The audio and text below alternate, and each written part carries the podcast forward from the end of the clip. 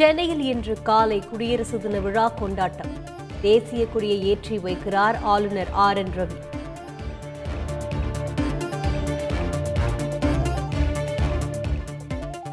குடியரசு தின விழாவில் விருதுகளை வழங்குகிறார் முதல்வர் ஸ்டாலின்.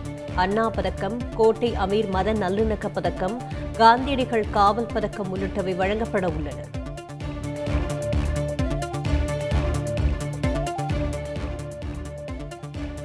மறைந்த முப்படைகளின் தலைமை தளபதி பிபின் ராவத்திற்கு பத்ம விபூஷன் விருது, காங்கிரஸ் மூத்த தலைவர் குலாம் நபி ஆசாத்திற்கு பத்ம பூஷன் விருது அறிவிப்பு.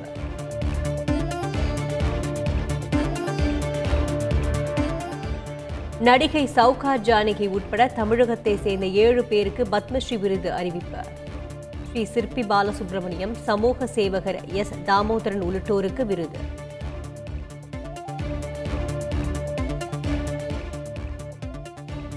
இந்திய ஜனநாயகத்தின் பன்முகத்தன்மையை உலகம் பாராட்டுகிறது. நாட்டு மக்களுக்கு குடியரசுத் தலைவர் ராம்நாத் கோவிந்த் குடியரசு தின உரை.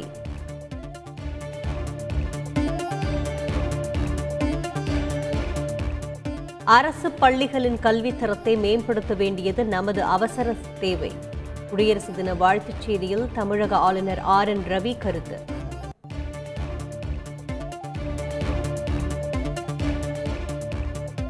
வேலுநாச்சியார், கட்டபொம்மன், மருது பாண்டியர், வாவுசியை யார் என்று கேட்பவர்கள் தமிழகத்தின் வரலாற்றை அறியாதவர்கள்.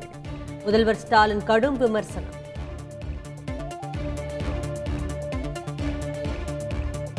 எட்டு வழிச்சாலை நிலைமை குறித்து முதலமைச்சர் விளக்கம் அளிக்க வேண்டும், மார்க்சிஸ்ட் மாநில செயலாளர் பாலகிருஷ்ணன் வலியுறுத்தல்.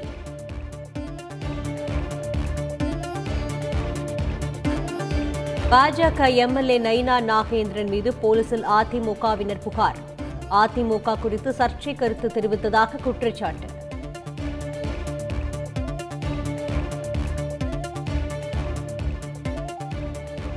மாணவி தற்கொலையில் நடவடிக்கை எடுக்க கோரி பாஜக சார்பில் போராட்டம், தமிழக பாஜக தலைவர் அண்ணாமலை உள்ளிட்டோர் மீது வழக்கு பதிவு.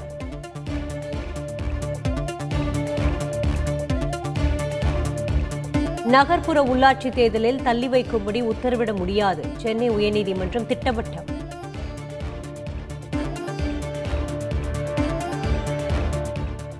மருத்துவ படிப்பில் ஏழு புள்ளி ஐந்து சதவீத இடஒதுக்கீட்டு விண்ணப்பங்கள் மறுபரிசீலனை செய்யப்படும், மருத்துவக் கல்வி இயக்குநரகம் உறுதி.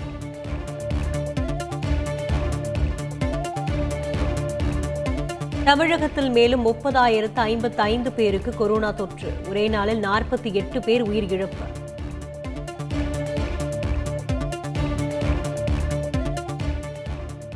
ஊரடங்கு நீட்டிப்பு தொடர்பாக முதலமைச்சர் ஸ்டாலின் நாளை ஆலோசனை, தலைமைச் செயலகத்தில் நடைபெறும் கூட்டத்தில் மருத்துவ நிபுணர்கள் பங்கேற்பர்.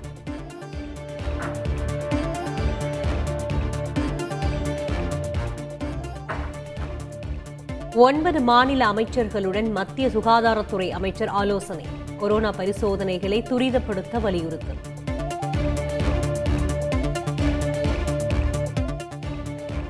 மாற்றுத்திறனாளிகளுக்கு வீட்டிற்கே சென்று கொரோனா தடுப்பூசி செலுத்தும் திட்டம், மூன்று வாரங்களுக்குள் அறிக்கை அளிக்க உச்சநீதிமன்றம் உத்தரவு.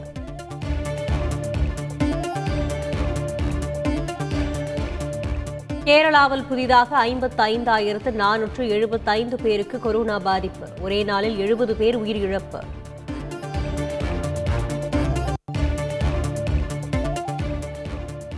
ஆன்லைன் வழியிலான செமஸ்டர் தேர்வுகளுக்கு வழிகாட்டு நெறிமுறைகள், உயர்கல்வித்துறை வெளியீடு.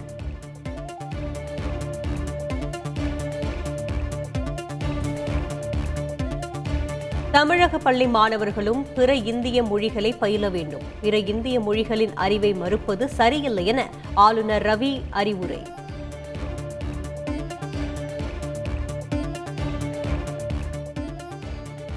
ஹிந்தி மொழியை எதிர்க்கவில்லை, இந்தி ஆதிக்கத்தை தான் எதிர்க்கிறோம், மொழிப்போர் தியாகிகள் வீரவணக்க நாள் காணொலி பொதுக்கூட்டத்தில் முதலமைச்சர் ஸ்டாலின் பேச்சு.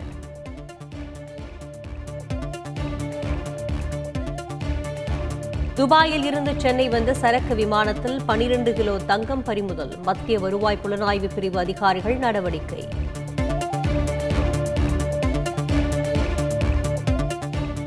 டெல்லியில் எட்டு வயது சிறுமிக்கு பாலியல் வன்கொடுமை, பத்து மற்றும் பனிரெண்டு வயது சிறுவர்கள் கைது செய்யப்பட்ட நிலையில் மகளிர் ஆணையம் நோட்டீஸ்.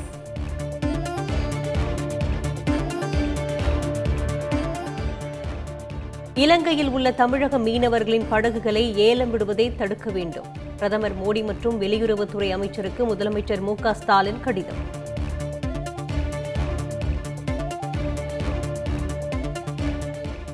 இலங்கை சிறையில் உள்ள தமிழக மீனவர்கள் ஐம்பத்தி ஆறு பேர் நிபந்தனைகளுடன் விடுதலை. இலங்கை நீதிமன்றம் உத்தரவு.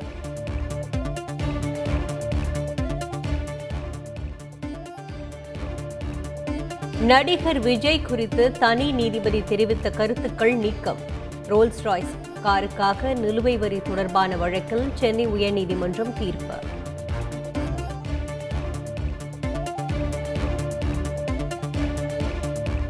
மலையாள நடிகர் திலீப் உட்பட ஐந்து பேரிடம் முப்பத்து மூன்று மணி நேரம் விசாரணை நடத்திய போலீசார். நடிகை பாலியல் வழக்கில் விசாரணை அதிகாரியை கொல்ல சதி செய்த குற்றச்சாட்டில் நடவடிக்கை.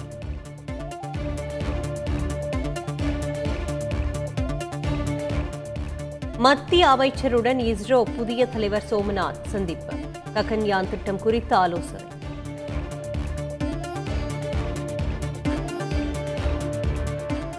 துருக்கியில் மிக கடுமையான பனிப்பொழிவு. இஸ்தான்புல் நகரில் விமான நிலையம் மூடல்.